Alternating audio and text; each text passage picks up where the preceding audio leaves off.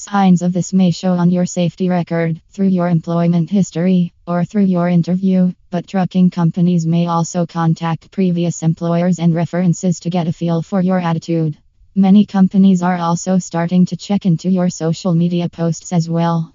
Ultimately, the recruiter is trying to develop an understanding of your professionalism and attitude towards the job and the industry.